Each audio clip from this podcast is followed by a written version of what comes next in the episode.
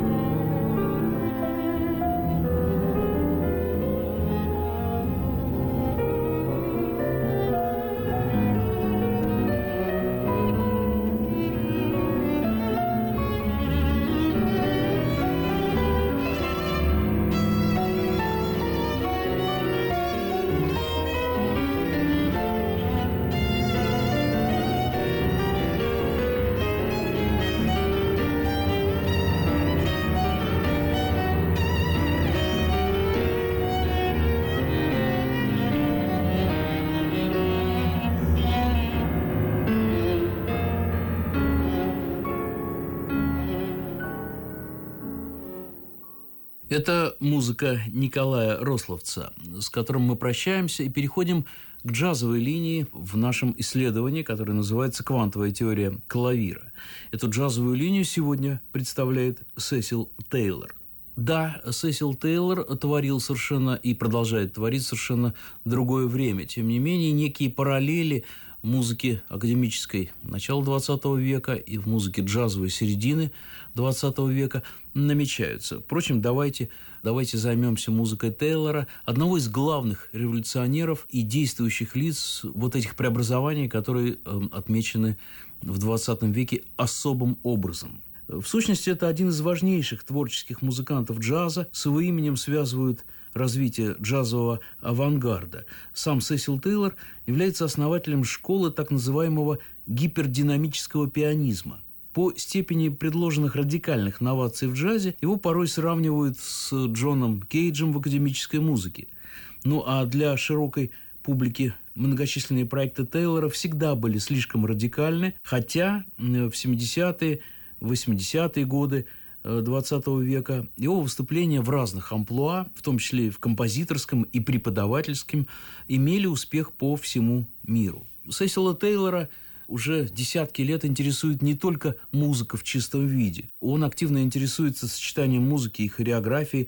В своих выступлениях пианист использует и поэзию. У него есть диски, в которых звучит исключительно поэзия. Он зачитает сам стихи, там нет ни звука, музыкальных инструментов. Но мы с вами все-таки привыкли слушать музыку, так что сейчас обратимся к одной из работ его, э, записанной в Германии э, в апреле 1986 года.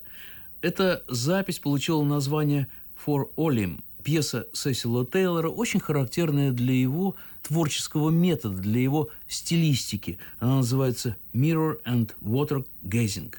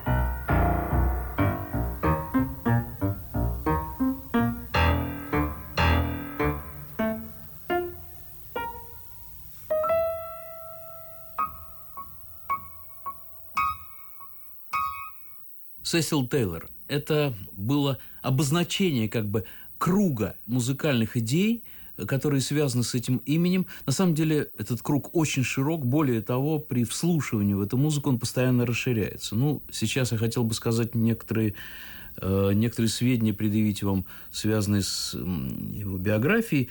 Э, биографии человека, которого полностью зовут Сесил Персиваль Тейлор. Он родился в 29 году в Нью-Йорке 25 марта, вырос в Лонг-Айленде. На фортепиано он начал играть с пяти лет, параллельно осваивал перкуссионные инструменты. Собственно, первые уроки он получил от матери, она пианистка, и позже э, ему удалось закончить Нью-Йоркский музыкальный колледж, а затем консерваторию Новой Англии в Бостоне, причем по классу и фортепиано, и теории. Так что этот представитель джазового авангарда имеет высшее музыкальное образование, консерваторское музыкальное образование, и даже не единственное, хотя сам он утверждал, что больше узнал о музыке, слушая записи Дюка Эллингтона. Так или иначе, опыт профессиональной работы Сесила Тейлора накапливался, начиная с первой половины 50-х годов, причем ему пришлось выступать в ансамблях ветеранов эры свинга. Он играл с Джонни Ходжесом, Хот Липсом Пейджем, с тромбонистом Лоренсом Брауном. Параллельно в начале этого творческого пути он большое внимание уделял европейским академическим композиторам, особенно Стравинскому. Ну а из джаза он в первую очередь слушал Дэйва Брубика и Лени Тристана. В возникновении новой музыки в его руках, под его руками участвовали, конечно же, причины самые разные, музыкальные и социальные. И кроме музыкальных влияний, о которых я уже сказал, на Сесила Тейлора, конечно же, повлияли и факторы, связанные с растущим движением за права негров на протяжении 50-х годов, начале 60-х. Это так называемое поколение сердитых молодых негров, которые, не довольствуясь эволюционными процессами в обществе, хотели бы одним ударом низвергнуть все существующее. Это тоже революционное движение, которое повлияло и на музыкальное восстановление. Ну и это было связано в значительной степени еще и с различными движениями в лево настроенной студенческой среде. В середине 50-х годов Тейлор собирает свой квартет, свой собственный квартет, и тогда же знакомится по-настоящему с европейским музыкальным авангардом. В первую очередь, это знакомство было связано с творчеством Джона Кейджа и Карл Хайнса Штокгаузена – в 1956 году имя Сесила Тейлора становится заметным в джазе. Первая запись его э, была сделана в 1956 году, пластинка «Jazz Advance». Как пианист он формировался довольно мощно, он умеет играть многое. В первую очередь на него очень сильное влияние оказал Хорас Сильвер. Первое выступление нового ансамбля приходится на 57 год. Он выступает в Ньюпорте. Запись этого выступления вышла на лейбле Verve. Затем ансамбль Сесила Тейлора обосновался в кафе Five Sput. В него, в этот состав, вошли белый музыкант, поклонник Сиднея Бише, однако музыкант с радикальными идеями, саксофонист, сопрано-саксофонист Стив Лейси и басист – выпускник консерватории Бюэлл Недлингер. Кроме того, с Сесилом Тейлором стал выступать барабанщик Деннис Чарльз. Вот такой состав мы сейчас с вами услышим в записи 1957 года. Трио Сесила Тейлора играет «Монос Блюз», автора Сесила Тейлора, блюз, который на блюз похож так же, как и вся новая музыка на музыку предыдущих поколений.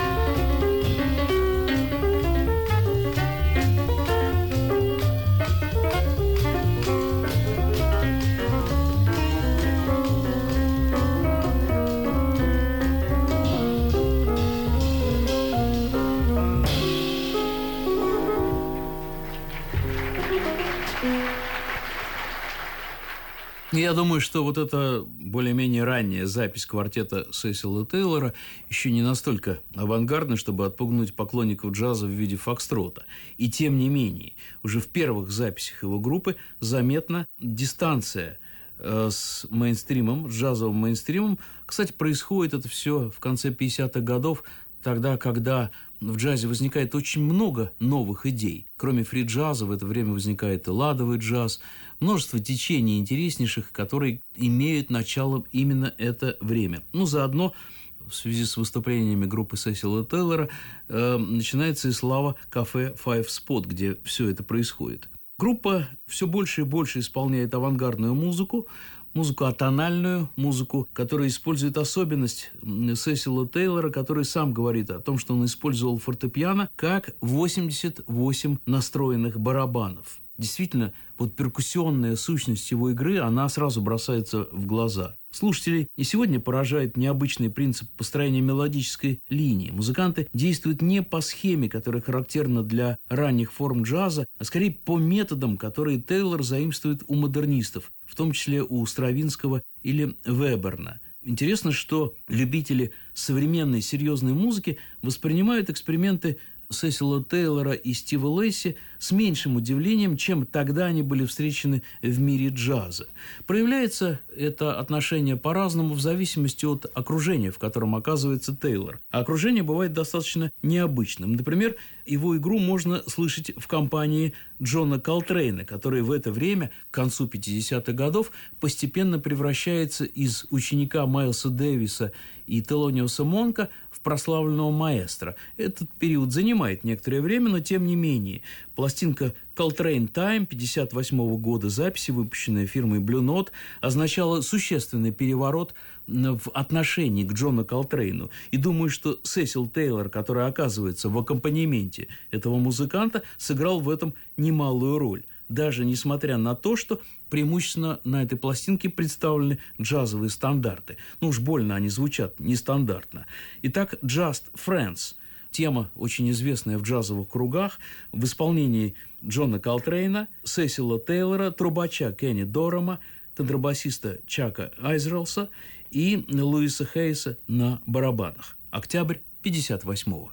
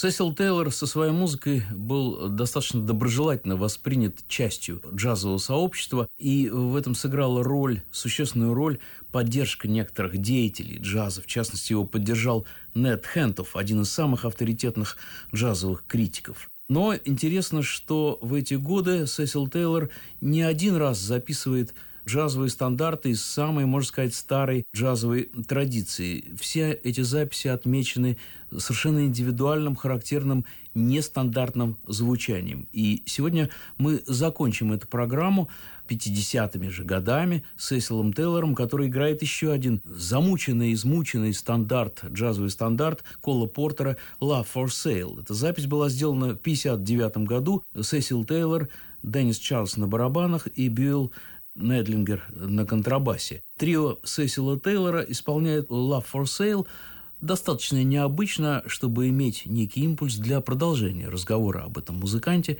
в следующей программе, которая вновь нас обратит к квантовой теории клавира. Меня зовут Михаил Митропольский. Встретимся через неделю.